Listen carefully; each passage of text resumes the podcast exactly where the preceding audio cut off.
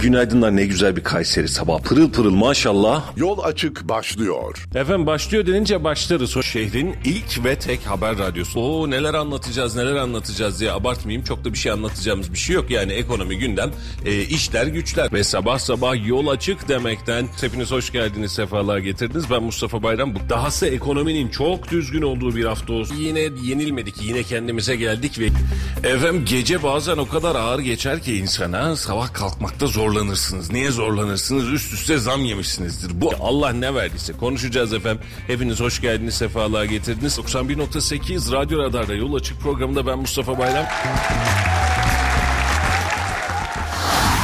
Radyo Radar Yol açık başlıyor. Efendim hayırlı sabahlar ve günaydınlar diliyoruz hepinize. Hoş geldiniz, sefalar getirdiniz. 91.8 Radyo Radar'da ve Kayseri Radar ekranlarında sizlerle beraberiz. Bölgenin tek haber radyosu ve iddia ediyoruz ki Kayseri'nin en çok dinlenen sabah programında bugün de Ankara stüdyolarından sizlere sesleniyoruz. Yine sürpriz ama daha öncesinde açıkladığımız bir konuğumuz var. Uzun zamandır en son seçim zamanında sizlerle birlikte e, bu mikrofonlarda size sabah sabah ulaştırmıştık ama bugün de bir farklılık yaptık. Sağ olsun bizi kırmadı. Ankara ofisimizde, Ankara stüdyolarında CHP e, milletvekilimiz Sayın Aşkın Genç var. Efendim hoş geldiniz. Günaydın Mustafa Bey. Günaydınlar, hoş geldiniz. Ne mutlu sizi Ankara'da görmek. Estağfurullah ne, ne demek? Biz gelmezsek sizin yoğunluktan olamıyoruz. Tüm vekillerimiz üzerinde söylüyorum.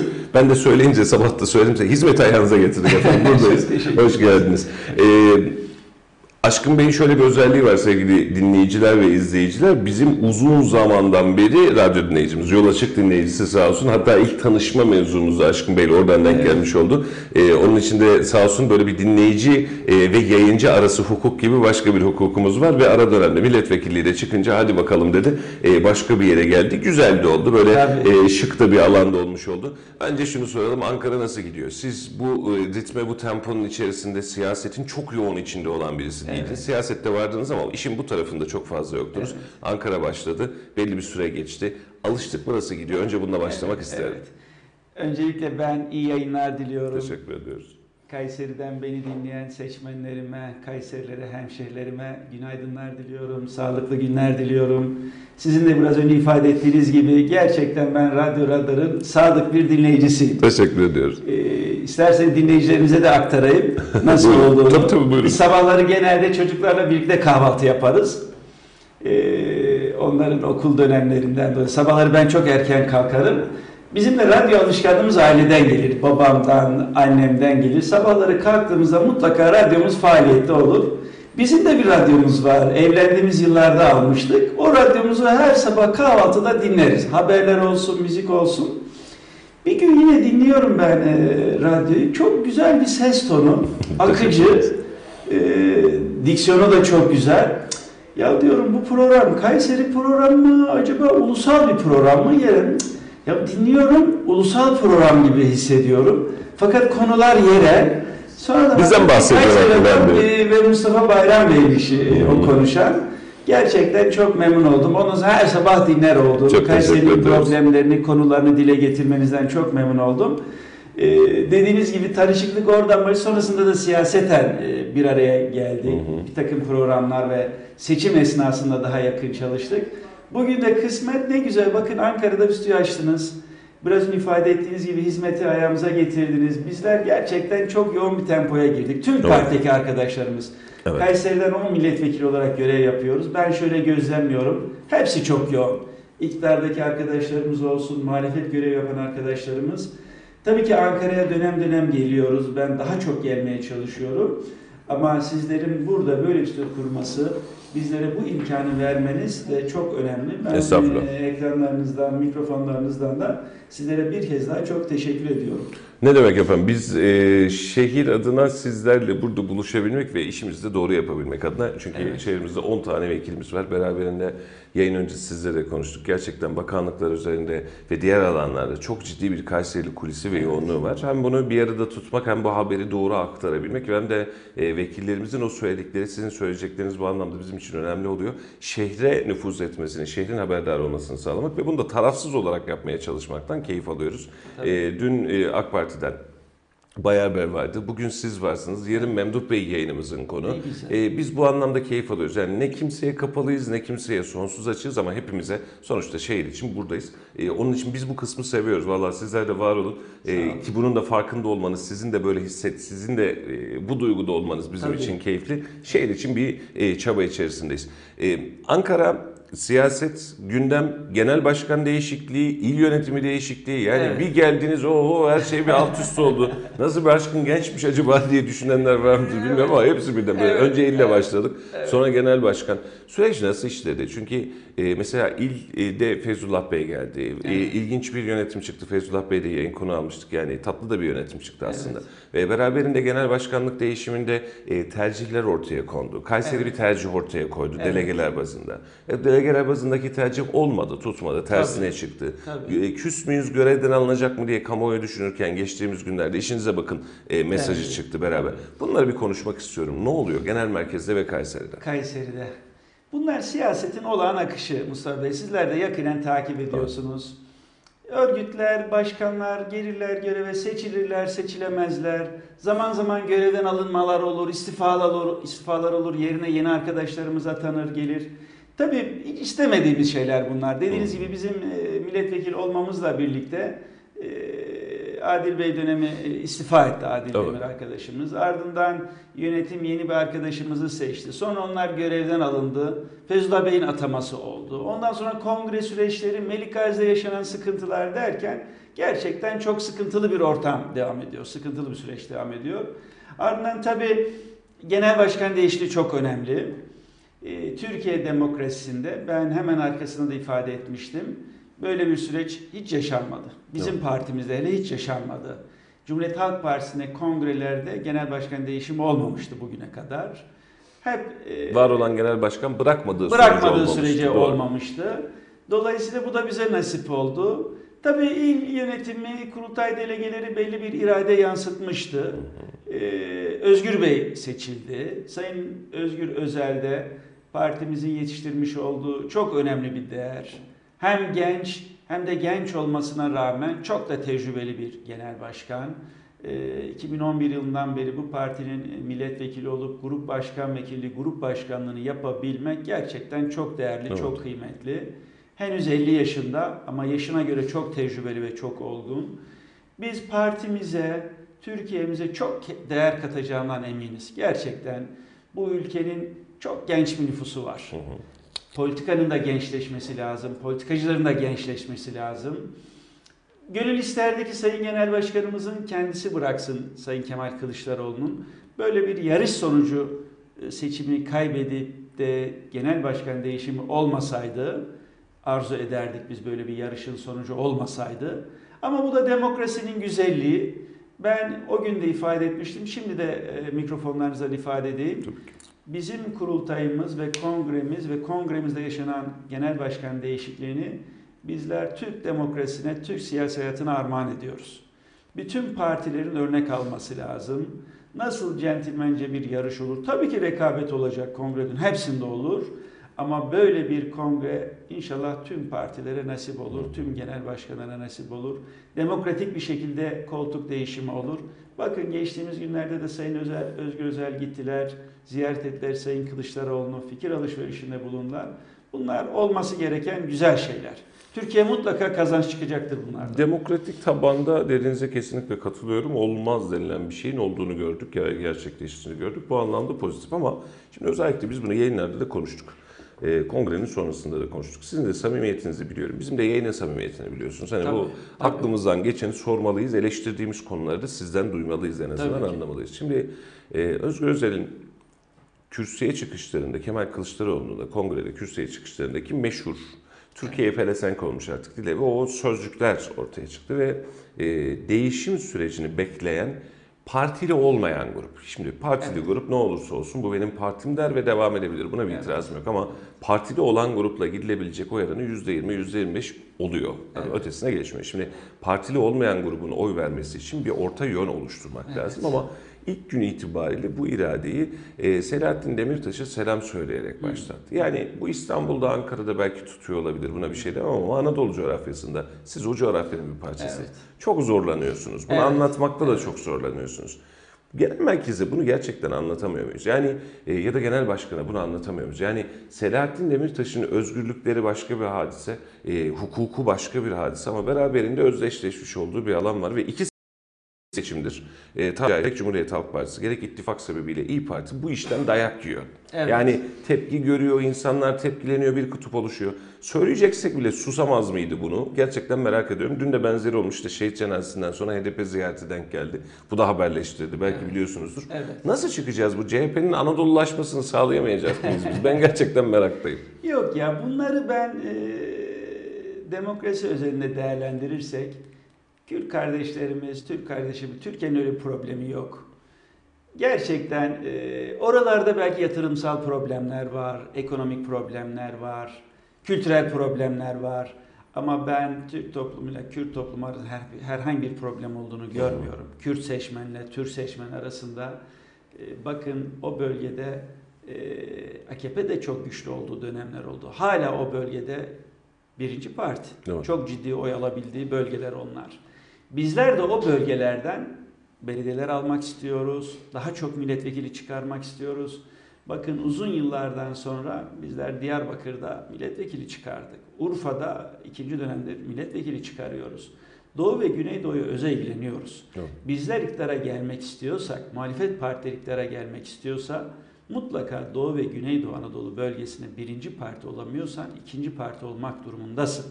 Yani farkındaysanız bizler e, Cumhuriyet Halk Partisi seçimlerden sonra işte o renklendirmeye bakın haritada belli bölgelerde Cumhuriyet Kıyı Halk Partisi. Kıyı şeridi ve Eskişehir, Tunceli. Evet Eskişehir Tunceli, Kırşehir sağ olsun, Evet. Ankara artık oldu. Biz bunları doğuya doğru götüreceğimizi ümit ediyoruz. AKP'de geri kalan bölgelerde çok yoğun bir şekilde turuncu renk görürsünüz. Dolayısıyla bizler son dönemde Doğu ve Güney'de çok ciddi çalışmalar yapıyoruz, siyasi çalışmalar yapıyoruz. Burada biz özgürlükler noktasında hukukun işlemesi tarafındayız. Yani hukuk işlesin, suçlular cezalarını çeksin, suçlu olmayanlar da hükümlü şeklinde cezaevleri tutmaz. Herkes için biz bunu ifade ediyoruz. Şahıslar anlamında değil. Tabii ki Sayın Genel Başkan'ın kendi tercihidir kurultayda öyle bir selam göndermesi. Kendi tercihidir, saygı duyarız. Halef Selef iki genel başkan da hemen hemen aynı cümleleri kullandı orada biliyorsunuz. Oradaki çıkışımız suçluysa cezası verilsin, suçunu çeksin. Suçlu değilse de çıksın, siyaset yapılacaksa artık bu terör olaylarından bu ülkenin kurtulması lazım. Demokratik siyasette Kürt toplumunun temsil edilmesi lazım. İnanın parlamentoda zaten görüyorsunuz parlamentoda temsilcileri var, temsil ediliyorlar. Eğer bu partilerin e, demokrasiye karşı belli suçları varsa, cebirleri varsa bu partilerin kapatılması lazım. Demokrasinin, hukukun işletilmesi lazım.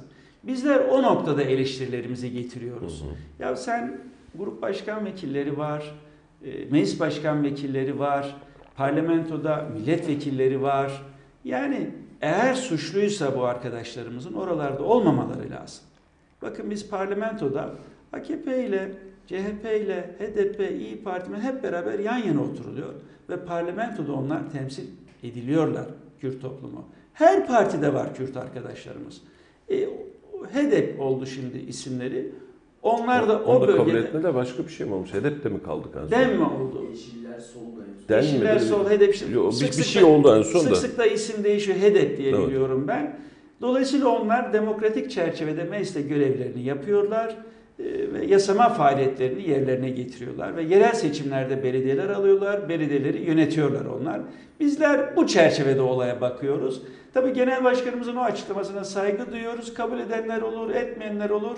Artık o da onların kendi takdirleri diyoruz. Bunu kamuoyundan çok fazla almışsınızdır ama ben yine aynı şeyi söyleyeyim. Sizin harcınızda söylemiş olayım. Bu mesaj bizim topraklarda başka geliyor. Yani mesela işte e, Kürt kardeşlerimizin ki yani yıllardır beraber iç içe yan yana yaşadık, Tabii. yaşamaya da devam Kayseri'de ediyoruz. çok Böyle ciddi bir nüfus Tabii, var. Tabii, tabii benim yaşadığım işte doğduğum büyüdüğüm mahallede de birçok arkadaşım öyle. E, bu anlamda bir sıkıntım yok ama mesele e, onları sahiplenmek değil de temelde işte şu an e, insanları e, bir suç üzerinden yani daha doğrusu suçlanarak cezaevinde bulunan ve terörle çok ilintilenmiş birine selam vermek olunca yine mi aynı CHP modeli kafadan gitmiyor. Yani bunu açık söylemek lazım. Şimdi e, Cumhurbaşkanlığı seçimi ve genel seçimleri geride bıraktık. Bir yerel seçime de gireceğim ama bir, buranın bir analizini yapalım istiyorum. Ciddi anlamda bir çalışma, bir mücadele, meydan mitingleri, işte e, sözler, birinci tur, birinci turdan sonra ikinci tur. Bir öncelikli olarak e, CHP Kayseri'de önemli bir oy aldı ama bir vekili de Saadet Partisi'ne vermiş oldu. Yani bir dik çok aldık yine bir olduk. Bu şey gibi emeklilerin maaş zammı gibi. 7500'e %25 zam yaptık yine 7500. Sizin oyu %17 yaptık yine bir vekil. Bir burada bir, bir bunu konuşmak istiyorum. İki Cumhurbaşkanlığında... %18'e yakın. Yüz- ben- 17 ben- küsür diyelim. ben peki, %18 18 diyorum. diyelim hiç sıkıntı yok. Canınız sağ olsun. Ama yine bir. Yani Yine bir, 118 evet. de olsa bir. İkiydik, Ee, bir olduk İkiydik yani. bir olduk. Ee, bir de ikinci süreç e, işte aday e, Kemal Bey'in duruşu e, Cumhurbaşkanlığı seçiminde Türkiye genelinde çok fazla konuşuldu. Yapılan yanlışlar doğrular ama Kayseri özelinde neyi doğru neyi yanlış yaptık? İttifak modeli nasıl yürüdü? Bunu birazcık konuşalım isterim. Evet. Ee, Sayın Bayram biz Kayseri'de çok ciddi bir oy artışı yaptık. Siz de biraz ifade ettiniz. Oyumuzu 103 binden 163 bin 381'e çıkardık.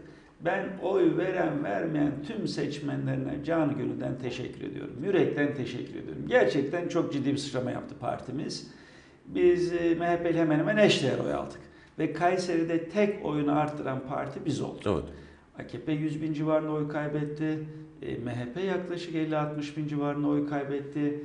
İyi Parti oy kaybetti. Fakat CHP gerçekten çok ciddi bir oy artışı getirdi. Ve iki milletvekiline çıktık biz. 1977 seçimlerinden sonra ilk defa iki milletvekili çıkardık. E, hep bir milletvekiline takıldık. Hep sınırda çıkardık. Bir 3-5 bin oy fazlasıyla alabilmiştik.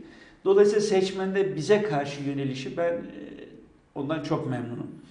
Ha ikinci turda da e, Kemal Bey e, zannediyorum 290 bin civarında oy çıktı. Türkiye'deki en ciddi oy artışlarından bir tanesini biz yakaladık Kayseri olarak. Burada da özellikle kırsaldan ciddi oy geldi. E, Pınarbaşı'dan, Sarız'dan çok ciddi oylar geldi. Merkezden çok ciddi oylar geldi. Ha e, daha fazla oy almamızı beklerdim ben.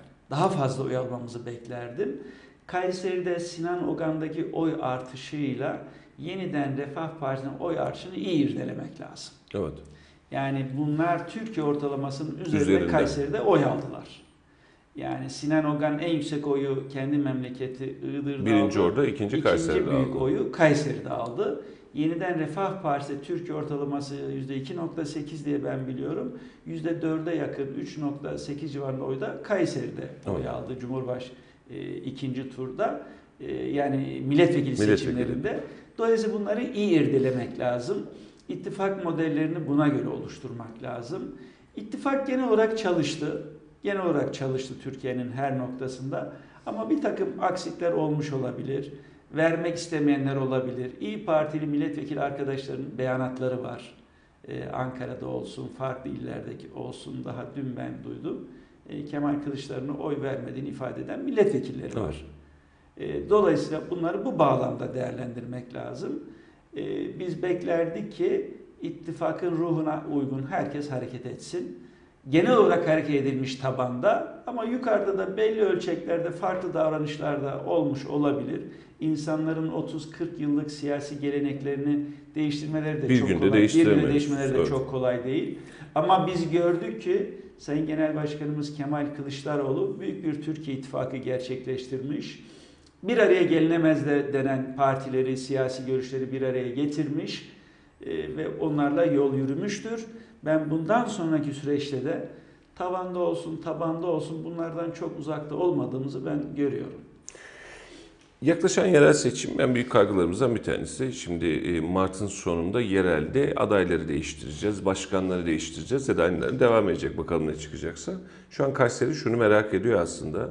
E, bir ittifak modeliyle gelecek misiniz diyorduk ama genel merkezler daha doğrusu İyi Parti genel merkezleri üzerinde e, Özgür Bey'in ziyareti sonrasında biz ittifak kurmayacağız dendi. Şimdi o ittifakın iki önemli parçası vardı. Biri İyi Parti, biri CHP. Şimdi İyi Parti ben yokum deyince ya diğerlerini de alsak mı herhalde demeyeceksiniz diye tahmin ediyorum.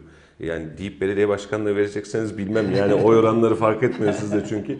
E, ama e, bu ittifak modeli olmayacak gibi ama Kayseri'de de bazı bölgeler için bir ittifak modeline de ihtiyaç var gibi. Yani e, bu ittifak ya da aday çıkartıp çıkartma durumuna göre alınabilecek ve alınamayacak bölgeler var. Gerek sizin özelinizde gerek İyi Parti özelinde. E, bu, bu duruma baştan beri pozitif yaklaştığınız ittifak modeline çok bağlayıcı olduğunuzu biliyorum. Hani o, onun farkındayım ama e, yerel seçimde nasıl gideceğiz? Şimdi Mustafa Bey Kayseri biraz önce ifade ediyorsunuz ya. Bizim bulunduğumuz coğrafya çok zor bir siyaset coğrafyası. Gerçekten milliyetçi muhafazakar kesimin yoğun olarak yaşadığı bölgeler, Orta Anadolu özellikle. Bu bölgelerde AKP çok ciddi bir oy potansiyeline sahipti. Ama yavaş yavaş artık törpüleniyor onlar. Bakın yerel seçimin dinamikleriyle genel seçimlerin dinamikleri çok farklıdır. Evet. Son seçimlerde AKP özelinde baktığınız zaman oylarının %35'lerin altına düştüğünü biz görüyoruz. Son yerel seçimlerde de yani 32'lerde bir oy oranında kaldılar. Bakın İstanbul'u biz aldık, Ankara'yı biz aldık, İzmir zaten bizdeydi, Antalya, Adana, Mersin, Muğla yani 11-12 tane büyük şehre sahip olan bir Cumhuriyet Halk Partisi'nden bahsediyoruz. Bu başarının yakalanmasında da ittifakın önemli bir rolü olmuştur. Gerek Kürt kardeşlerimizin desteği, gerek İyi Partili, gerek Saadet Partili arkadaşlarımızın desteğiyle çok ciddi şekilde oy potansiyelini artırdık ve belediyeler aldık ve yönetiyoruz. Türkiye'de toplanan vergilerin %75'i bizim belediyelerimizde toplanıyor.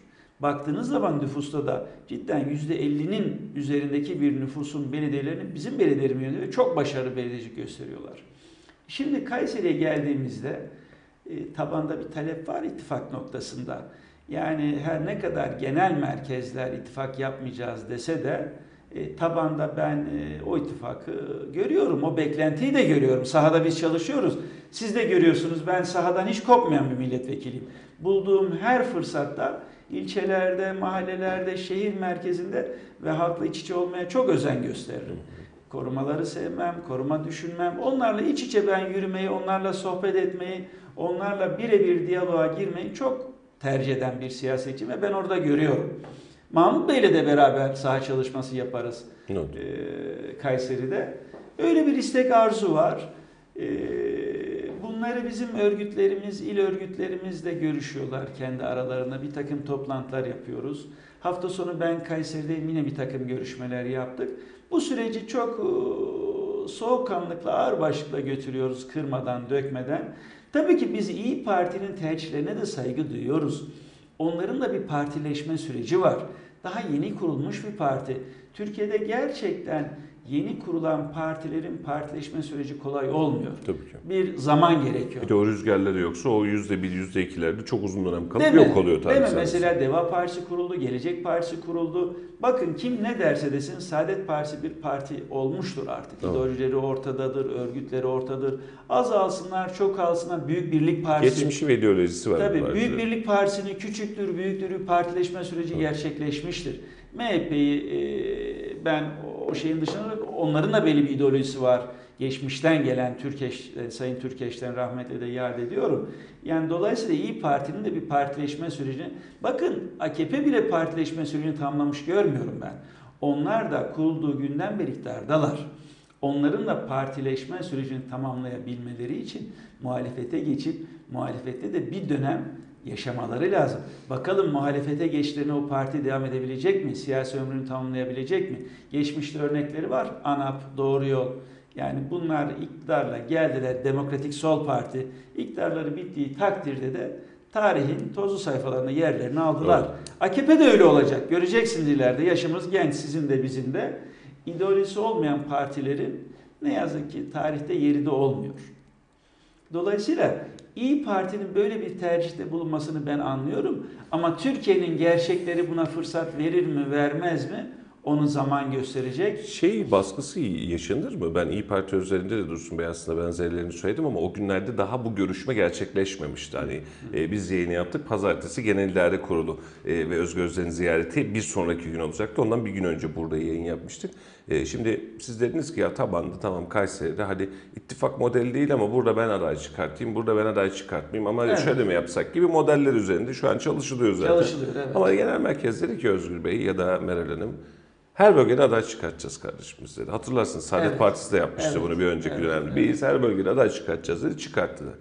Deyince yani e, sizin bu tavsiye niteliğindeki kararlarınız ya da duruşlarınız birazcık zorlanmayacak mı? Ve burada kazanılabilecek yerlerin hiç ihtimali kalmaması anlamına gelmeyecek mi? Çünkü Cumhur İttifakı'nın çok baskın olduğu bir bölgedeyiz. Yani oy oranlarıyla, şekliyle ve geçmişi itibariyle. Biz elimizden geleni yaparız Mustafa Beyciğim. Kabul ederlerse bir ortak nokta bulabilirsek devam ederiz. Bulmazsak da zaten seçime tek başımıza girecekmiş gibi hazırlıklarımızı yapıyoruz. Çok ciddi şekilde aday adayı başvurularımız var. Zaman zaman geliyorum ben aday adayları tanıtım toplantılarına katılıyorum. Mesela Sarız'da belediye alacak potansiyeldeyiz. E, Felahiye'de alacağız. Sarıolan'da alacağız. Akkışlı'da alacağız. Şu an biliyorsunuz Kayseri hiç belediyemiz yok. Bir Doğru. önceki seçimlerde Sarız belediyemiz vardı. 280 oyla kaybetmiştik Sarız'ı çok kıl payı farkla. Yani alacağımız 4-5 belediye zaten şu an mevcut. Talas'ta çok iddialıyız. Yani merkezde, Melikgazi'de olsun çok iddialıyız. İddiamızı sürdürüyoruz. Ben eminim ki ittifak olmasa bile e, seçmen güçlü gördüğü adayda birleşecektir. Mutlaka aksaklıklar olacaktır. Mutlaka istediğimiz e, etkiyi yaratamayabiliriz ittifak olmadığı sürece. Ama ben e, başarılı çıkacağımızı görüyorum birçok ilçede. Yani eğer bir ortak adaylaşma söz konusu olmazsa adaylarımızla yolumuza devam edeceğiz. Zaten dünyanın, var. Dünyanın sonunda değil zaten bu. E, e, Geçmişte de girdik, şimdi Tabii. de girdik. Biz Kayseri'yi 3 dönem üst üste yönetmiş bir partiyiz. Koca Sinan Belediyesi'nin kurucu belediyesiyiz. Ali Sanalçı Başkanımız burada kendisine sağlık diliyorum. Ee, yaşayan belediye başkanlarımızdan bir tanesi Koca Sinan Belediye Başkanımız sağlıklı ömürler diyorum. Yeşilhisar Belediye Başkanımız Sayın Mustafa Ayan Bey, il başkanımız o kendisine sağlık diliyorum. Yine Ertuğrul Gönenç Bey, Develi Belediye Başkanımız şu an kendisi hayatta kendisine sağlık diliyorum. Çok başarılı belecik yapmış belediye başkanlarımız var Kayseri'de. Biz almamak için hiçbir engel yok. Bu ekonomik koşullarda, bu sıkıntılarda göreceksiniz AKP çok büyük bir darbe yiyecek. Onlar anlaşmışlar 30 büyük şehirde Cumhur İttifakı olarak geleceğiz diyorlar. Girsinler bakalım el mi yaman, bey mi yaman? İşte ücretleri görüyoruz. Asgari ücretlerin durumu ortada. Emeklinin durumu ortada. Geçim koşullarını hep beraber yaşıyoruz. Bu şartlarda hep beraber göreceğiz yerel seçimlerin sonuçlarını. Evet. Ben çok ciddi bir darbe yiyeceklerini görüyorum. Daha Mart ayı var. Bakın şimdi asgari ücret görüşmeleri geldi. Görüşülüyor. Bakalım emekliye ne zam verecekler.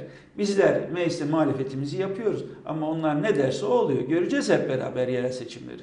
Doğru. Biz güveniyoruz kendimize. Valla yerel seçimler konusunda da biz kendi yayınlarımızda da aynısını konuşuyoruz. Ben sürpriz bir yerel seçim bekliyorum baştan Ankara, İstanbul dahil olmak üzere ama siz ittifak modelini dağıtırken bir taraf ittifak modelini tutuyor olunca ihtimalleri ve şartları birazcık zorlayan, çok fazla kamuoyu oluştuğu, isimlerin çok konuşulacağı bir seçime doğru gidiyoruz. Mevzu eee, böyle e, görünüyor.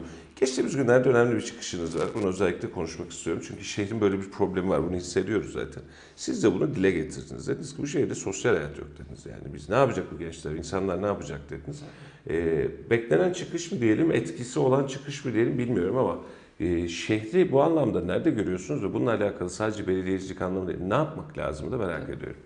Sadece o çıkışımız değil, dün de güçlü bir çıkış yaptık. Asayiş olaylarıyla alakalı olarak. Tabii ki e, Mustafa Bey ben zaman zaman ifade ediyorum. Şehrimiz çok güzel bir şehir. Anadolu'nun ortasında sanayisiyle, ekonomisiyle, kültürel, sosyal yani o kadar güzel bir şehir ki e, o kadar güzel özellikleri olan bir şehir. Bu şehre hizmet vermiş, taş üstüne taş koymuş herkese ben yürekten teşekkür ediyorum. Ama yetmez. Bir ülkenin ticari olarak gelişmesi, sanayi olarak gelişmesi yeterli bir şey değil. Bir şehrin her anlamda gelişmesi lazım. Oldu? Bakın Kayseri'de dört tane üniversite var. ya. Ben beş olarak diyorum ama ben dört olarak görüyorum. O şehir bir sağlık bilimleri Sağlık üniversitesi. bilimleri Onu ben pek üniversitesi var. üniversite olarak şey yapmıyorum. Ama dört tane aktif olan üniversite var. Geçtiğimiz dönemde Abdullah Gül Üniversitesi'nde de bir programda yer aldım. Sayın önceki dönem Cumhurbaşkanı ile beraber.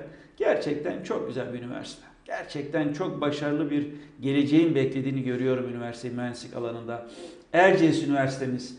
O gün rektör bey geldiler, misafirimiz oldular sağ olsunlar. Bu arada bana da şehrin tüm yöneticileri geldi hayırlı olsun. Olsunlar. sonra. Gerçekten hepsine teşekkür ediyorum yine mikrofonlarımız aracılığıyla. Geldikleri zaman da tüm partilerin milletvekillerini geziyorlar. Ben bunu şehrin birlikteliği, şehrin geleceği açısından da çok önemsiyorum. Parti gözetmeden hepsini gezmeleri, hayırlı olsun demeleri de çok önemli. Gelmeyen bazı idarecilerimiz var. Onları da bekliyoruz kısa zamanda.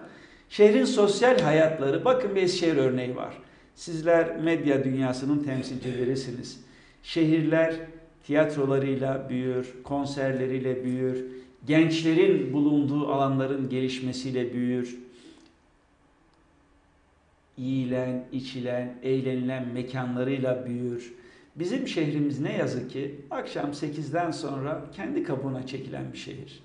Özellikle gençlerin gidip sosyalleşebileceği, eğlenebileceği, sosyal hayatı yaşayabilecekleri alanlarımız çok dar. Bunu hepimiz biliyoruz. Kayseri'de zannediyorum 80-90 bine yakın öğrencimiz var. Öğrencilerin geldiği kentler evrilirler. Üniversite öğrencilerinin yaşadığı kentler evrilirler, gelişime açık olurlar, dünyayla barışık olurlar, Avrupa ile barış, muasır medeniyet seviyesiyle üniversitenin amacı da odur zaten. Tüm illerde üniversiteler kuruluyorsa o üniversitelerin şehirleri dönüştürmeleri beklenir. Akademisyenleriyle, öğrencileriyle. Ama ne yazık ki Anadolu'daki üniversite, şehirler üniversiteleri dönüş- dönüştürüyor. Üniversiteler kabuğuna çekiliyor. Tamam oralar bilim yuvaları, önceliği bilim, bilimsel çalışmalar ama o üniversitelerin de şehre katacağı çok şeyler var. Ben burada birazcık şöyle bakıyorum. Araya gireyim devam edin lütfen. Ben mesela Niğde özelinde ve Eskişehir özelinde Heh. sizden fikirim. Ama burada total nüfusun, üniversite nüfusuna oranı ve nüfusun sanayisel baskısı. Yani mesela Kayseri'de öğrenci bir yerde para harcamasa da Kayseri sanayisi, ticareti akışı olan bir yer. Turizmde de mesela öyle. Olmasa da olur diye geçebiliyoruz ama Eskişehir'de Niğde'de öğrenci her şey. Yani öğrenci olmazsa ne yapacağız? Evi kime kiraya vereceğiz? Bu çorbayı kim içecek? Onun için orada öğrenci nüfusu baskın olduğu için karakteristik düzeyini o tarafa çekebiliyor. Ama bizde bir Talas'ta çekerse çekiyor. Evet. Diğer bölgelerde biz normal öğrenci görmüyoruz desek yeri de yani normal rutin devam ediyor. Tabii, göç alan bir şehriz. Evet. Ben onda hemfikirim sizle Mustafa Bey. Civar iller, Niğde, Nevşehir, Yozgat, Kırşehir, Sivas, Son dönem Maraş. Maraş, evet ki. depremden sonra ne yazık ki gerçekten göç alan bir kentiz. Evet. Yaklaşık bir buçuk milyon nüfusa sahibiz. Çok da hızlı büyüyoruz. Yani e, mimari anlamda, binalar anlamında, nüfus anlamında büyü- büyüyoruz. Yani buna da altyapımız, yol sistemimiz, e, iş dünyamız da çok müsait değil aslında bu büyüme. Çok hızlı büyüme gerçekleşiyor. Üniversitelerimiz de buna ayak uyduramıyor olabilirler sizin dediğiniz gibi. Talas bölgesinde zaten üniversitelerimizin yoğunluğu da Talas'ta. Erciyes Üniversitesi, Kayseri Üniversitesi, Abdullah Gül Üniversitesi'nin bir takım kampüsü her ne kadar faaliyete geçmese de Talas'ta. Dolayısıyla Talas'ta gençlerimiz orada böyle bir e, toplanmış durumdalar. Doğru. Üniversitelerin kaldığı yurtlar da o bölgede çok yoğun. Şehrin geneline yayılamıyorlar. Ama bu sosyal gelişme anlamında şehrin yöneticilerin, bizlerin de katkı sunması lazım. Ben bu anlamda devlet tiyatrolarını önemsiyorum. Zaman zaman tiyatro faaliyetlerinin olmasını çok önemsiyorum. Ama bunların daha da artması lazım. Gençlerin biraz daha özgürlük alanlarının artması lazım diye düşünüyorum. Onlara mahalle baskısının olduğunu biz gözlemliyoruz. Bize gelen şikayetler de söz konusu. Şehrin artık bunlara alışması lazım. Bu- bu Çocuklara, çocukların mesela ekonomik anlamda kiraların çok yüksek olduğunu ifade etmem lazım. Yurtların yetersiz geldiğini ifade etmem lazım. Yine bizim Kayserimizde de yaşanan asansör problemleri var. KYK yurtlarında yaşanan ciddi problemler var. İşte geçenlerde medyada yer aldı. Erciyes Üniversitesi'nin yemekhanesinin görüntüleri bizim şehrimize yakışıyor mu? Erciyes Üniversitesi, ben o gün Sayın Rektörümüze de ifade ettim. Gerçekten örnek bir üniversite hayırseverler noktasında. Orada hayrı bulunan tüm hayırseverler, rahmete e, ulaşanlara ben rahmetle yad ediyorum. Ben o toplantıları hatırlıyorum. Rahmetli Kadir Has, rahmetli Sagıp Sabancı, hepsinin o şey, o üniversitede büyük yatırımları var. İsmini anamayacağım birçok e, hayırseverlerimiz olsun. Yine bahsetti bana rektörümüz Sayın Çetin Sayalar'ın, Sayın Çıkrıkçıoğulları'nın yeni yapacağı yatırımlar var orada hayırsel anlamında. Yine Turkaz Seramik, Abidin Beylerin orada çok ciddi bir yatırımı oldu. Ben onlara da çok teşekkür ediyorum. Yani şehrimizin üniversitesi bilimsel anlamda gelişiyor. Akademik anlamda gelişiyor. Sosyal anlamda da öğrencilerimize her türlü desteği vermemiz lazım. Şehrin beyaz yakaları var.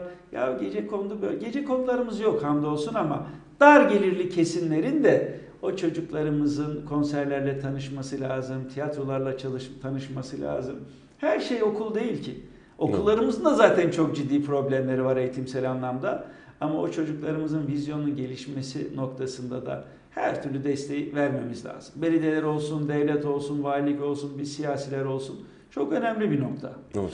Şimdi e, sizin çok iyi ilişkileriniz var. Yani şöyle e, Aşkın Genç Milletvekili oldu dediğimizde ya da aday dediğimizde tüm partilerin genel özeli itibariyle iyi bir insan. Yani Aşkın, Aşkın Bey, Aşkın abi bizde durum böyle. Hiçbir anlamda sıkıntı yok.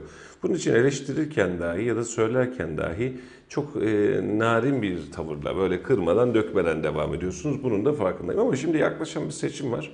E, belediye hizmetlerine, belediyeye geleceğim. Ve sizin bunu nasıl bulduğunuzu hissetmeye çalışacağım. Ama beraberinde şunu da merak ediyorum. Yani ne kadar o dozajı belirleyeceğinizi de gerçekten şahsım adına merak ediyorum. Çünkü o kişiliğinizi, o karakterinizden. Çünkü yani bugün itibariyle Memduh Başkan da arasa buyurun başkanım nasılsınız deyip çok rahatlıkla bu iletişimi kuruyorsunuz. Çok böyle e, kavga nizah gürültü durumunda değil. Ama ben yine de soruyu ekten sorayım. Tabii ki sorun. Belediye e, biraz önceki attığımız ortaya koyduğumuz şehir adına da durum buydu. Belediye hizmetlerini, belediye akışını nasıl hissediyorsunuz, nasıl buluyorsunuz? Kayseri belediyeciliği nasıl buluyorsunuz? E, Kayseri'de e, biraz önce ifade ettiniz ya Mustafa Bey. Ben kavga siyasetini yapan bir siyasetçi profili sevmiyorum. Benim yapıma da uygun değil. Gerektiği yerde kavgamızı veririz, mücadelemizi yaparız. Ama biz yapıcı muhalefetten yanayız. Evet. Onun katkılarını da faydalarını da ben görüyorum. Partim anlamında da şehrim anlamında. Söylediğimiz şeyler dikkate alınıyor ve yerine getiriliyor. Yani onunla ilgili birçok atasözü var. Laf var, laf var, söz var, söz var, söz var söyleyene bakarım şeklinde. Dolayısıyla biz etkili muhalefet yaptığımızı görüyoruz icraatlarımızla. E, Kayseri Belediyeciliği geçmişte de biz üç dönem yaptık. Böyle ifade ettim. Koca Sinan'ın kurucu belediye başkanlığı bizdeydi. Gerçekten Kayseri'nin belediyecilik temelleri çok iyi atılmış. Rahmetli Çalık döneminde olsun, Kavuncu döneminde olsun, rahmetle yad ediyorum Sayın Niyazi Bahçecioğlu döneminde olsun. Çok iyi temellere sahip Kayseri. Evet. İmar anlamında çok iyi temellere sahip. Bulvarlar, yollar. Farkındaysanız bizim caddelerimiz hep bulvarlara açılır. Kesik sokaklarımız, kesik caddelerimiz yok. Bir gözlemleyin Fevzi Çakma, Mimar Sinan Mahallesi'ni, Tabii, İnönü tabii. Parkı'nı. Cetvelle çizilmiş gibi. Cetvelle çizilmiş gibi. Daha sonrasına geldiğimiz noktada eleştireceğimiz şeyler var. Bakın Gültepe, Köşk, Yıldırım Beyazıt Mahallesi oralara bakın. Onlar AKP belediyeciliği döneminde büyümüş mahalleler. E, oralardaki sokaklara, caddelere baktığınız zaman gidin Köşk Mahallesi'ne çok kolayına bir adres bulamazsınız. Gültepe'ye gidin çok kolayına bir adres bulamazsınız.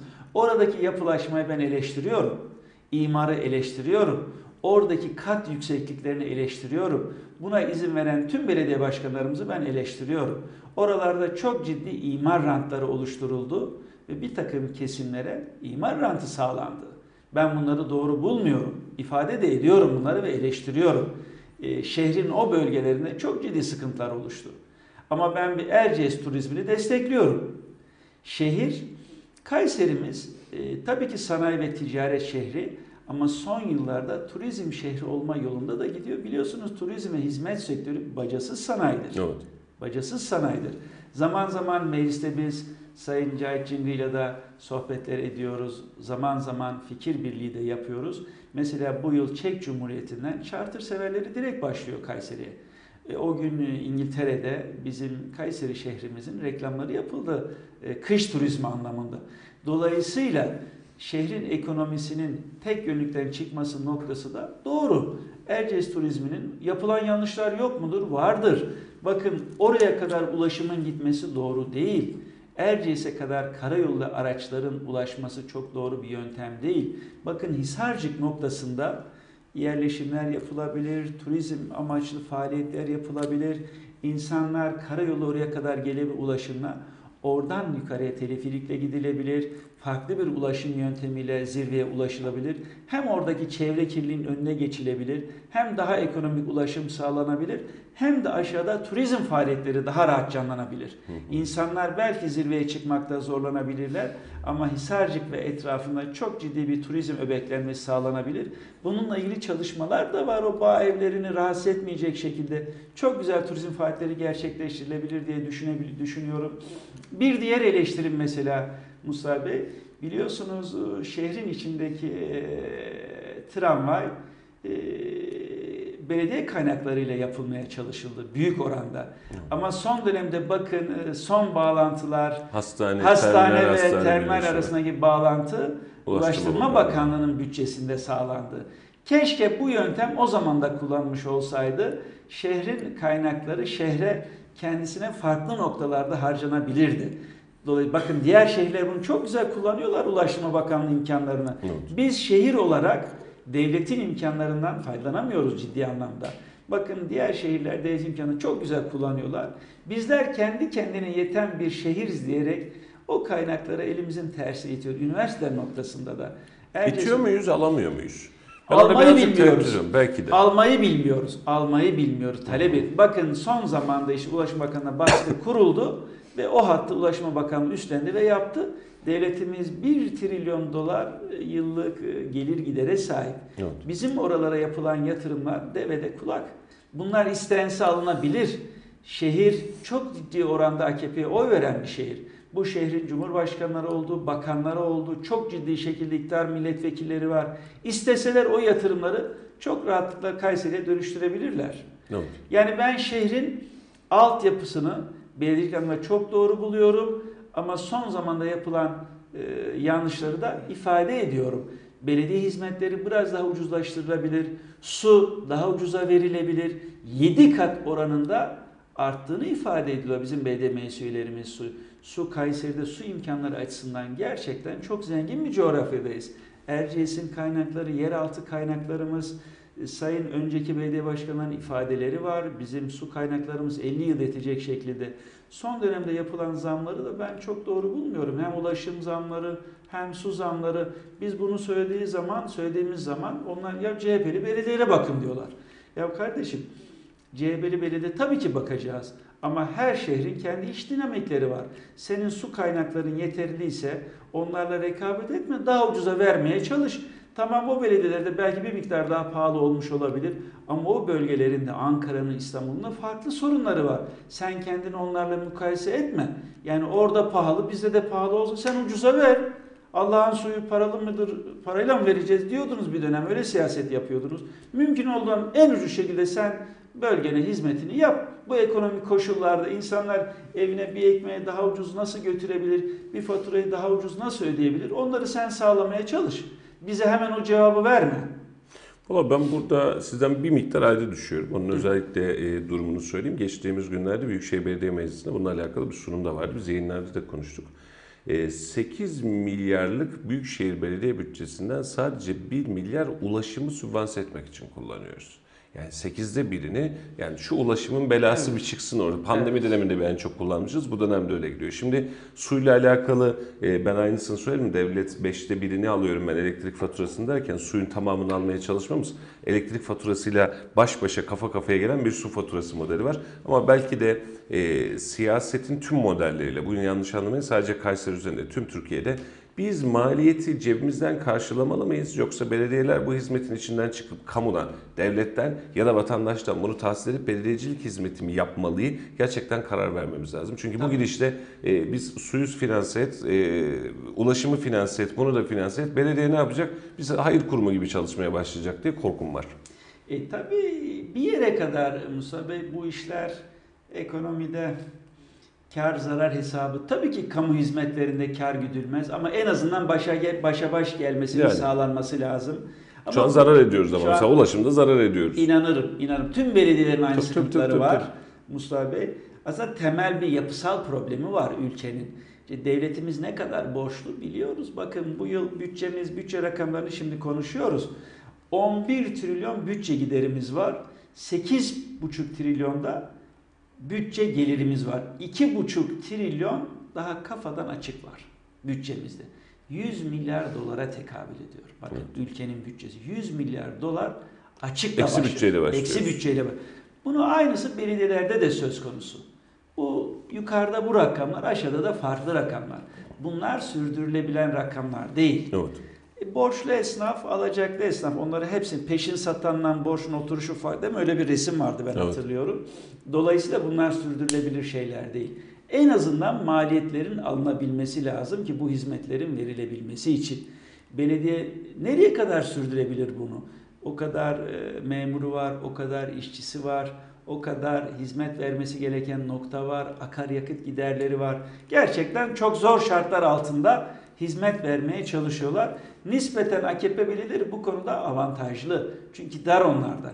İktidar onların arkasında. Zorlanınca bütçe Zorlanınca kopartabiliyorlar en onlar ihtiyaçlarını karşı ama Doğru. bizim CHP'li belediyelere hiçbir şekilde destek olmuyor iktidar.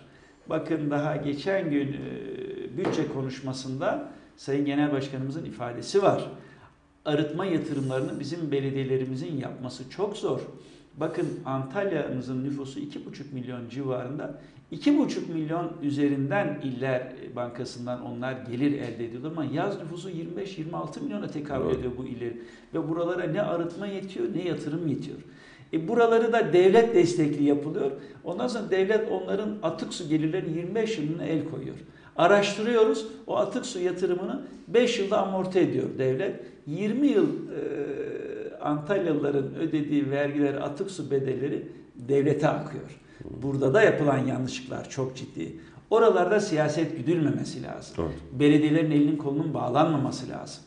Nasıl ki kendi belediye bir takım avantajlar sağlanıyorsa bizim belediyelerimize bu avantajların sağlanması lazım. Ama bunların üzerinden belediyelerin gelmesi çok zor. Sigorta ödemeleri, çok ciddi şekilde devlete borçları var belediyeleri SGK konusunda. Çok ciddi borçları. Tüm belediyelerin. Yani Arsa devlet- veriyoruz onu hallediyoruz. Arsa veriyoruz falan bir şekilde cami arsalarını da veriyoruz hatta ama doğru şeyler değil. Her belediyenin kendisinin denk bütçesini yapabilmesi lazım. Bakış açısı. Şimdi e, bir sorum daha var sonra sizin buradaki meclis çalışmalarınıza doğru dönmek istiyorum. Bu soruda aslında şu dün çağrısını biz yeniden geçtik. E, şehir için çok önemli ekonomik değer Anadolu Holding satışa yaklaştı. TMSF'deydi. Ocak ayı gibi şirketlerin parça parça satılması planlanıyor. Bu konuda CHP olarak da Aşkın Genç olarak da ne düşünüyorsunuz? Neredesiniz merak ediyorum. Yani TMSF'de işte biliyorsunuz varlık fonu, TMS bunlar hep tartışılacak şeyler. Evet. Son dönemde yaşanan bir takım gelişmeler oldu. Yani bizim birçok kuruluşumuz varlık fonuna devredildi. Ee, Türk Hava Yolları dahil birçok kuruluşumuz orada e, varlık fonunda. Bunların bir kısmı özel, bir kısmı satışı hesaplanıyor. Uzun vadede satılması düşünülen şirketler var. Kayseri'de de TMSF'deki olan e, Anadolu Holding, Erciyes Anadolu Holding, eski adıyla İstikbal markaları hala Boydak İstikbal, Bellona, Boydak Holding. Şehrimizin bir değeri.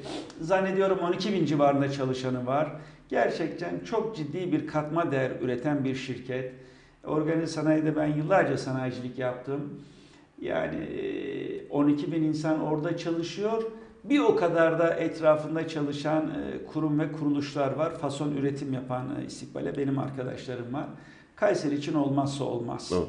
Yani çok önemli bir kuruluş. Bunun satışının da çok dikkatli yapılması lazım. Ee, benim duyduğum kadarıyla Kayseri'den bir konsorsiyum almaya çalışıyor. Onun hazırlığını yapıyorlar, ihale sürecine girmeye çalışıyorlar. Ama bir yandan aldığım duyuma göre de Sayın Mehmet Şimşek böyle bir şey olsun istemiyor. Yani dışarıya satılması düşünülüyor. Yani 8 milyar mı 9 milyar dolar civarında civar bir rakam evet. e, tespiti yapılmış. Dışarıdan bir yabancı sermaye girişi olması sağlanmaya çalışılıyor. Hangisi doğru tartışılır. Yani Kayseri'nin e, firmaları mı alsın, Kayseri şehrinin ait bir değeri Kayseri tarafından mı idare edilsin? Yoksa dışarıdan dış kaynak mı girsin? Biliyorsunuz Sayın Mehmet Şimşek e, seçimlerden sonra ekonominin başına getirildi. E, Ve onun yurt dışı bağlantılarından faydalanmaya çalışılıyor. Hafize Gaye Erkan, Merkez Bankası Başkanımız yine Amerika'dan Türk olması olmasına rağmen Amerika'da uzun yıllardır idarecilik yapan bir bankacı. Onların yurt dışı bağından faydalanmaya çalışıldı. Ama ne yazık ki gördüğümüz kadarıyla dışarıdan getirilmeye çalışılan fonlar getirilemedi. Yatırım da yaptırılamıyor bu ülkeye. Çünkü hukukun olmadığı, adaletin olmadığı bir ülkeye dış yatırımcı yatırım yapmaz. Doğru. Geçmiş dönemlere baktığınız zaman AKP'nin ilk yıllarına, ilk e, dönemlerine ciddi yatırımlar gelmişti, dış yatırımlar buraya. Ben hatırlıyorum o zaman organize üretim yapıyoruz. 140 fabrika açmıştık Kayseri'de aynı anda açılışını Sayın Abdullah Gül gerçekleştirmişti. Cumhurbaşkanlığı ve Başbakanlığı heyetleriyle biz yurt dışı seyahatlerine giderdik, ihracat ve ithalat bağlantıları yapardık. Ama ne yazık ki son dönemlerde bu gerçekleşmiyor. Dolayısıyla böyle bir dış yatırım yapılması da düşünülüyor İstikbal e, Anadolu Holding, Erciyes Holding'e. Bakalım önümüzdeki süreçte nasıl olacak? Ben şahsen Kayseri'nin değerinin Kayserilerin elinde olması e, ve Kayseri tarafından yönetilmesi düşüncesindeyim. Ama bir 8, 9, 10 milyar dolar belki de konuşacağımız rakam var. Dış finansman buradan gelir, ne getirir çok, Çok fazla az, bilmiyorum ama çağrım şudur. Ee, dün akşam da arkadaşlar sağ olsunlar yayınladılar programdaki görüntüyü. Ee, bizim bu şirketin yönetimini, e, varlığını bizim bir şekilde burada tutmamız lazım. Tabii, Şimdi tabii. e, bu suntu üretmeyen ama mobilyada dünya devi olmaya çalışan bir ilden memleketten bahsediyoruz. Bu e, mobilyanın merkezinin bur olmasının önemli sebeplerinden biridir. Boydaklar ya da sonrasında Tabii. Anadolu Holding. Şimdi biz bu veriyi buradan yabancı sermaye satalım mı? Satalım diyorum yani problem değil. Ne olacak bize para lazım diye Satmak bakarız. Ama işte yarın Katarlı alır, yarın Amerikalı alır, yarın başka biri alır. Bu üretimi burada durdurmak için bu insanların hiçbir sebebi yok. Bizim Kayseri'de durdurmak için buna bir sebebimiz var. Bura bizim Tabii. memleketimiz, yaşadığımız yer diyoruz ama Tabii, ben bunu tabii. liman şehrine niye almayayım? İşte Tabii. lojistiği daha işte atıyorum Romanya'ya niye taşımayayım? Ben Tabii. işte bunu bu üretimi niye Çin'de yapmayayım? Marka benim istediğim yerde yaparım dediği gün biz Kayseri'de o zaman 12 bin 13 bin kişinin nasıl işsiz kalabileceğini, nasıl sıkıntılar yaşayabileceğimizi, yan sanayisinin ne kadar çetrefilli bir sürece gelebileceğini daha rahat göreceğiz. Bu anlamda ben e, sizin özelinizde de tüm kamuoyu üzerinde de bunun e, bu işletmenin Kayseri'de kalmasının Kayseri sanayisi adına hayati önemli olduğu kanaatindeyim. E, bunda siz siyasilerden de istirhamımız oluşabilecek her türlü konsorsiyuma, yerelde tutabilecek her türlü oluşuma da biz şahsımız ve kurumlarımız adına sonsuz destek vermeye varız, talibiz. Tabii. Sizlerden de siyasetten de bunu bekliyoruz. Tabii. Anadolu Holding'de hiçbir bağım olmamasına rağmen Tabii. bu şirketi buradan eğer çıkartırsak, yabancı bir sermayenin eline verecek olursak 5 yıl Kayseri'de üretim yapar, 3 yıl Kayseri'de üretim yapar. Sonra ben gidiyorum dediğinde biz bakarız. Su akar, Türk bakar döner. Fabrika gider, biz Kayseriler bakarız ondan sonra. Tabii ki, Tab- tabii. Kanaatim bu. Ee, Sayın Vekilim, bendeki sorular tamam. Şimdi şu dönem itibariyle yaptığınız soru önergeleri, çalışmalar ve önümüzdeki ufukta, aşk, e, ufukta e, Aşkın Genç Özelinde ve CHP'de şu an tek temsiliyetsiz Evet. mecliste. E, bu özelde biz sizden neler bekleyeceğiz? Yayının da sonuna doğru geliyoruz. Son bir toparlama da alalım sonra da veda edelim istiyorum. Tabii tabii. Mustafa Bey ben şimdi seçim öncesinde de seçim e, sonrasında da ifadelerime bakarsanız Kayseri'nin sorunlarını çok iyi bilen bir hekilim. E, Kayseri'de iş dünyasında, üç kuşaktır iş dünyasında olan bir ailenin evladıyım. Kayseri'deki yaşanan ekonomik sıkıntıları, sosyal sıkıntıları çok yakinen biliyorum. Kayseri'de oturuyorum, arkadaşlarım orada, Evim orada. Evim orada, ailem orada, çocuklarım orada okula gidiyor. Okulda velilerle bir araya geliyorum. Kendi iş dünyasında arkadaşlarımla beraber bir araya geliyorum. Eşimin arkadaşlarıyla bir araya geliyorum. Dolayısıyla Kayseri'de yaşanan sorunları çok iyi biliyorum. Evet. Onların takipçisiyim. Arzu ederdim ki iktidar milletvekili olarak bu yatırımları ben şehrime gerçekleştireyim. Benim imzam olsun bunların altında. Ama olmadı. Ama bir muhalefet milletvekili olarak da bunların hayata geçmesi için elimden geleni yapıyorum. Bakın bir hızlı tren projesi. Çok yakinen takipçisiyim. Verdiğim ilk soru önergesi hızlı tren önergesidir. Ve aldığım cevap 2028 yılında tamamlanacak. Bakın bir önceki Cumhurbaşkanı yatırım programında 2026'da bitecek denmişti.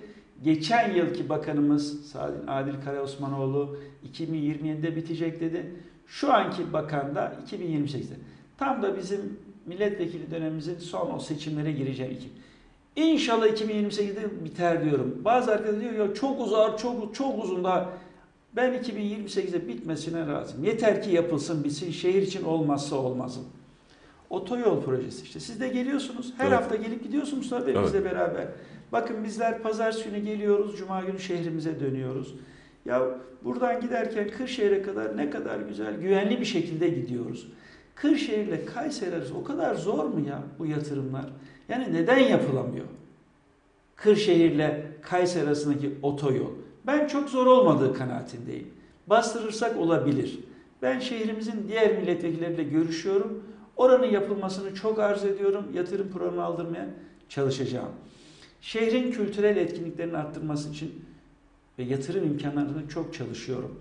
Eğitim problemleri, bakın geldiğimiz günden beri Sarız Yeşilkent'teki bir okulumuz taşımaya geçilmişti. Açtırdık. Bir sürü öğrenci var. Sarız'ın eski adıyla Yalak. Rahmetli Veli Altınkaya da yad edeyim. Veli abinin de köyüdür. Sarız'da olmam, Sarız'a da özel ilgi gösteriyorum. Bakın okulu açtırdık. Öğrencilerimiz yerinde eğitim alıyorlar. Palas'ta, sarı olan Palas. Bakın orada bir okul yapılmış, binası bitmiş, içerisinde sırası alınmış kalemi bile var. Bir icra problemi nedeniyle aylarca açılmadı o okul. Bakın girişimlerimiz sonucunda diğer milletvekili arkadaşlarımla görüşüp açtırdık okulu. Öğrencilerimiz iki haftadır o okulda öğrenimlerimiz. Ne kadar güzel. Bakın Develi'nin organize sanayi bölgesi. Ya iki yıldır bu arkadaşlarımız ifade ediyor. Develi'de OSB geliyor, geldi, kurdu, kuracağız, gidiyor. Biz o gün Plan Bütçe Komisyonu'na Sanayi Bakanı'na bu soruyu yönelttik. Gayet iyi niyetli olarak. Develi Organize Sanayi Bölgesi'nin son durum nedir? Bakan Bey bize cevap verdi. Öyle bir başvuru yok. Biz de bunu dile getirdik. Kardeşim eksikleriniz neyse giderin. Bir an önce başvurunuzu yapın. Eksikleriniz neyse gideremiyorsanız bana söyleyin. Biz gidermeye çalışalım. Çünkü Develi Kayseri'nin en büyük ilçesi ve göç veren bir ilçe. Evet. Orada bir sanayi altyapısı var. Saray Halı, Saray Çiftliği, Gazi Keçe geçmişte bu fabrika çok faal bir şekilde çalıştı. Türkiye'ye nam Nam salmış saldı. kadar. Dolayısıyla orada bir organize sanayi bölgesi kurulursa çalışır. Bizler de sanayiciler olarak yatırım yapar. Bizim arkadaşlarımız da yaparlar orada yatırım. Evet. Oradaki insanların taşınması doğru değil Kayseri'ye. Dolayısıyla biz bunu sorduk. Bir takım arkadaşlar rahatsız oldular. Panayır çadırı mı? Ya kardeşim ben biliyorum ki organize sanayi böyle panayır çadırı. Ben sizlerin hepinizden iyi biliyorum nasıl süreçlerden geçin. Ya yapın. İnsanların duygularıyla oynamayın. Hayal satmayın. Arkasında olalım biz de bu yatırımların. Takip edelim. Dolayısıyla bunlar şu an aklıma gelen şeyler ifade ettim. Ha, yine bir okul projemiz olacak. Şu an bakan yardımcımız Kayserili. Milli Savunma Komisyonu üyesi olmam nedeniyle onlar benden bir talepte bulunmuştu. Biliyorsunuz Abdullah Gül Üniversitesi Mimar Sinan'da kampüste biliyorsunuz orada Tekten'in de e, kullandığı bir şey Tekten Fen Lisesi vardı. Hı hı. Bildiniz mi Musa Hı Bey? hı, Biliyorum. Abdullah Gül Üniversitesi, Abdullah Gül Vakfı'na bağlı bina orası. Aspilsan'daki yetkililerle de görüştük. Milli Eğitim Bakan Yardımcısı benden rica etti ki Abdullah Gül Bey'e bir söyleyebilir misiniz diye. Ben Abdullah Gül Üniversitesi'nin 100. yıl programında Sayın Cumhurbaşkanı'na da böyle bir talebi ifade ettim. O lise binası eğer milli eğitime verilebilirse Aspilsan'la bağlantılı olarak Milli Savunma Sanayi Lisesi şekline dönüştürülebilir. Çok yüksek puanlarla alınan lise öğrencileri Aspilsan'da, Aselsan'da da iş garantili şekilde savunma sanayi lisesi şekline dönüştürülür. Savunma sanayi, Anadolu Lisesi savunma sanayi fen lisesi şeklinde orada da çok ciddi teknik elemanlar yetiştirme noktasında ben o konuyla da bizzat ilgileniyorum. Bir alan var talep ettik. Abdullah Bey olur dedi mi? Bir- Tabii ki tabii ki rektörümüzle görüşün dedi, müteville görüşün dedi. O Abdullah Bey hiç olumsuz bakmadı. Süper. Bu saatten sonra artık oluşuma bakmak Tabii lazım. Gerçi ben- Aspilsan birazcık askeri yatırımlar sebebiyle birazcık daha kapalı devre bir e, üretim mekanizmasına sahip ama neden olmasın böyle bir lise yarın bir gün istihdam için bize çok, Çok, önemli muazzam olur. Çok muazzam. Ben ilk defa da burada açıklıyorum bakan yardımcımızla konuştuğumuzu, hı. Gül Bey'le konuştuğumu. Öyle bir yatırımı da eğitim yatırımını da oraya sağlayabilirsek ben çok mutlu olacağım. Aynen öyle. Bundan güzel muhalefet olur mu? Bu Daha, bundan daha ne güzel şey yapalım olur efendim? mu? Taş üstüne taş koyandan Tabii. Allah razı olsun. Valla çok teşekkür ediyoruz. Ben Teşekkür şöyle ki şehir adına bir şey konuşup şehir adına bir şey yapmak derdimiz bu. İşin siyasetçi tarafını ben çok sevmiyorum. Şu, Evet. şu yan, ne olur Evet, yanlış evet, anlaşılmasın. evet. Yani siyaset bizim vatandaş olarak işimiz değil. Parti teşkilatındaki üye arkadaşların, vekil arkadaşların, e, işte atıyorum adayların, aday, yani teşkilatın içerisindeki insanlar siyasete yapsın. Ama vatandaş olarak biz de siyaseti zorlayalım. Evet. Siyaset de iktidarı zorlasın, muhalefet iktidarı, iktidar muhalefeti zorlasın. Bu bir denge mekanizması oluşursa şehrin menfaatine ama oluşmazsa bugün hızlı treni hiç kimse konuşmazsa valla bakanlıkta niye yatırım programını alayım der yani. Ne Tabii. gerek vardı?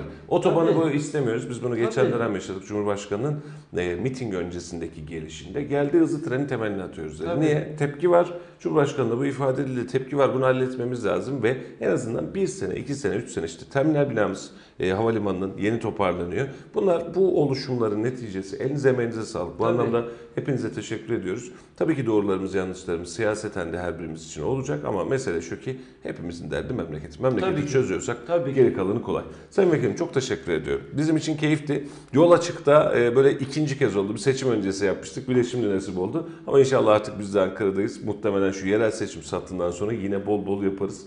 E, kıymetli vaktinizi ayırdınız. Daha önce de biz sözleştik ama bir cenazeniz, bir süreç program derken böyle bir bugüne kısmet oldu ama bizim için keyifliydi. Evet. Çok teşekkür ediyorum. E, şehrimize zaten gidiyorsunuz her hafta ama şehrimize, bizim izleyicilerimize vereceğiniz son bir mesaj varsa alıp veda etmek istiyorum. Ben buradan tüm hemşehrilerime iyi günler diliyorum. Ee, artık 2023 yılının son günlerindeyiz. Çok ciddi sıkıntılar yaşıyoruz. Ama bu ülke bu sıkıntıları aşacak güçtedir. Morallerini, motivasyonlarını yüksek tutsunlar. Çalışmalarına devam etsinler. Hayat devam ediyor. Bu ülke çok badireler atlattı. El birliğiyle hep beraber bu badireleri yine atlatacağız. Güzel günler ben yakın diyorum. Beni dinledikleri için tüm vatandaşlarıma sevgilerimi, saygılarımı Ankara'dan gönderiyorum. Sizlere de iyi yayınlar diliyorum. Yeni stüdyonuzun hayırlı olmasını Çok teşekkür temenni ediyorum. Başarılar diliyorum. Çok Sağ teşekkür olun. ederim. Vekilim bilmiş gibi yaptı çünkü Laf Sokak'ta da Kayseri'de 2024 yılında ne görmek istiyorsunuz diye sokağa sormuşuz. Birazdan da rejideki arkadaşlarımız Laf Sokak'ta ekibinin sokak röportajıyla sizi baş başa bırakacaklar. 91.8 Radyo Radar'da ve Kayseri Radar ekranlarında e, Yol Açık'ta bölgenin en çok dinlenen programı Yol Açık'ta iki gündür Ankara'dan size sesleniyoruz. CHP Milletvekilimiz Sayın Aşkın Genç'le bir saatlik sürede neredeyse memleketin sorunlarını, yapılanları, geleceği ve aklımızdakileri sormaya ulaştırmaya çalıştık. Yarın sabah saatleri itibariyle Kayseri stüdyolarından Kayseri Büyükşehir Belediye Başkanı Sayın Memduh Büyükkılıç'la birlikte olacağız. Onunla da bir program yapacağız. Aklımızdakini, karnımızdakini soracağız. Böyle biz hepten böyle yüzlerine yüzlerine sormayı seviyoruz. Onlar da sağ olsunlar cevap veriyor. Tüm siyasetin parçaları için yarın sabah Kayseri ofisten yeni bir canlı yayına sizlerle birlikte olmak ümidiyle efendim. Dinlediğiniz için hepinize teşekkür ediyoruz. Laf Sokak'ta sizi baş başa bırakıyoruz. Yeni yayınlarda görüşmek üzere. Hoşçakalın. AK Parti artık görmek istemiyor. Terörist, morörist hiçbir şey görmek istemem. Sokakların kirliliğini görmek istemem. Yaşlı siyasetçi görmek istemiyoruz Kayseri'de. Düşüncesiz insanları görmek istemem. Mülteci görmek istemiyorum. Artık çok sıkıldık. Kayseri'de 2024 yılında neleri görmek istemezsiniz? Ee, insanların birbirini kırmasını görmek istemem. Ne- Nezaketsiz davranışlar görmek istemem. Ee, birbirlerine saygı çerçevesinde geçindikleri güzel bir yıl olsun isterim. Dünya genelinde kesinlikle savaşın bitmesini isterim, Filistin Savaşı'nın. Artık çocukların, insanların, hayvanların hiç kimsenin ölmesini istemem. Ee, Türkiye genelinde de daha ekonomik refah isterim. Sosyo-kültürel anlamda daha gelişmiş bir Kayseri isterim. Aslında tramvay olayından sonra otobüsleri çok azalttılar. Fakülte otobüslerini falan hani öğrenci kardeşlerim var oradan biliyorum. Fakülte otobüslerini neredeyse bitirdiler. Sürekli herkes aktarma yapmak zorunda ve bu çok ciddi manada bir zaman sıkıntısına götürüyor çocukları, hastaları ya da kim gidiyorsa yani. Onun çözülmesini isterim. AK Parti artık görmek istemiyor. Bıktık artık 20 yıldır. Yaptıkları ortada değil. Bir başkanlık sistemi dediler. Bize girmedik kazık kalmadı çok affedersiniz ama artık bu başkanlık sistemiyle beraber AK Parti'yi görmek istemiyoruz. Suriyeliler görmek istemeyiz. Zaten biz kendimize çok fazla geliyoruz. Yani bu kadar da göçmenin burada olması çok fazla bir şey yani. Gerçekten çok fazla. Bakıyoruz temel gıdalar yetmiyor artık yani. Kendi ürettiğimiz kendimize yetmiyor artık. Onun için biz biraz arınmamız lazım kendimize göre. Ya şimdi biz şu üçkağıtçılar var ya şu e, başka partiler. Dolandırıyorlar, çeviriyorlar. Tayyip'in ayağına dolaşıyor. Ayıp ya, ayıp. Şeye selam veriyor. Selahattin Demirtaş'a şu şey CHP'nin ayıp ayıp ya. Gizliden veriyorsan ver. Milletin içine neye veriyorsun? Ayıp ya. Terörist, morörist hiçbir şey görmek istemem. Saygı, sevgi. Ben aslında Muhsin Başkan'ın e, teyzesinin oğluyum ben. Onun gibi adam yoktu ama onu yıktılar. Hadi hoşça kalın, dostça kalın. Sizi sevmeyen ölsün. Bolca tamir var. Tamirler bitsin. Yollar açılsın. Daha çok park yerleri olsun. Şu dilencileri her yerden bir çeksinler. Biz kendimiz veririz. Onlar istemesin. Başka da Kayserim güzel ya. Gençler için daha çok şeyler yapılsın, imkanlar sunulsun onlara. Çünkü onlar zaten geleceğimiz. Ee, ben kendim yurt dışında kaldığım halde senede dört kere geliyorum. Temelli gelmeyi düşünüyorum. Biraz şikayeti azaltsalar, biraz daha çalışmaya meyilli olsalar daha iyi olur bence. Kayserimi çok seviyorum. Sokakların kirliliğini görmek istemem. Asfaltların mesela önceki gibi değil. Asfaltları bozuk görmek istemem. Toplumsal olarak bence bunlardan şikayetçiyik. Önceden daha temizdi. İyi bir yönetim isteriz 2024'te. Kızım biz otobüs yük şoförü. Ekmeğimizi direksiyonla kazandık. Bizi 65 yaşında direksiyondan indirdiler. Bizim yöneticiler 70 yaşında 80 yaşında ayakta duramıyor hepsi. Komple bir gelen koltuktan bir daha kalkmıyor. Bunların hepsinin kalkmasını istiyorum. Hiçbir tanesini istemiyorum. 65 yaştan fazla siyasetçi olmasın isterim. Gençler gelsin. Onların önü açılsın. Yaşlı siyasetçi görmek istemiyoruz Kayseri'de. 2024 yılında. Futbol tarihinde e, geçen gün yaşanan olayın çok sıkıntılar yaşattığını ve e, Fair Play ödülünü alan bir başkanın yapmış olduğu hareketlerin çok yanlış olduğunu, e, Kayserimizin futbol hayatını öne sürecek bir takım durumları yaşatmadıklarını, büyük ben Galatasaray'ı tutuyorum. Kayseri Spor'da Kayseri'de tutuyorum ama Kayseri'nin hiçbir isminin geçmediği, futbol takımlarında Galatasaray, Fenerbahçe ve Beşiktaş'ın isminin geçtiğini görüyorum. Sporun iyi olmasını istiyorum. Düşüncesiz insanları görmek istemem. Tarafını belirleme, belirleyemeyen insanları görmek istemem. Şu anda gündemde benim en çok hassas olduğum konu Filistin var. Yani ambargo koymayan insanları görmek istemem. Tavır almayan insanları insanlarla problemim yani. Bu insanları görmek istemem. Bu düşüncedeki insanları görmek istemiyorum yani. Yani şu 27 Mayıs çok problemli. Sürekli bir araba sıkıntısı var, park yeri sıkıntısı var. Onu görmek istemem. Yürüyemiyoruz bile. Ulaşım araçları çok tıkış tıkış. Onu görmek istemem. Mülteci görmek istemiyorum. Artık çok sıkıldık. Yani ülkemizde bir sorun haline geldi. O yüzden görmek istemiyorum. Bu gidişle herkesi mahvettiler Türkiye'yi. Yani geleceğimiz nesiller gençlere Allah yardımcısı olsun. Ne bileyim kiralar 15-20 milyar oldu. Geçimi öyle zorladılar. Bilmiyorum Allah ya Rabbim ne adaletine bırakıyor Erdoğan'ı. Başka bir çözümü yok. Borçların falan kalkmasını istiyorum. Bir ikincisi de ekonomik kri- krizi var ya Türkiye'de. Nasıl anlatayım ki her şey affedersiniz kötüye gidiyor yani. Açıkça söyleyemiyorum da. Fiyatların indirimli olmasını istiyorum. Ne bileyim çoğu şeyin düzelmesini istiyorum artık. Yoksa böyle gitgide gitgide yani çok zor geçim ya. İç savaş yani çıkar mı çıkmaz mı diye tedirgin oluyorum yani. Çıksa da fark etmez benim için de. Çok kötüye gidiyor yani. Tayyip Erdoğan'ın bunu düzeltmesini istiyor yani. Kendi çocuklar orada burada okuyor. Bizim halkımız, Türkiye'miz yani kötüye gidiyor. Bu nasıl olacak? Hiç kendi kendisinin düşünmesi lazım.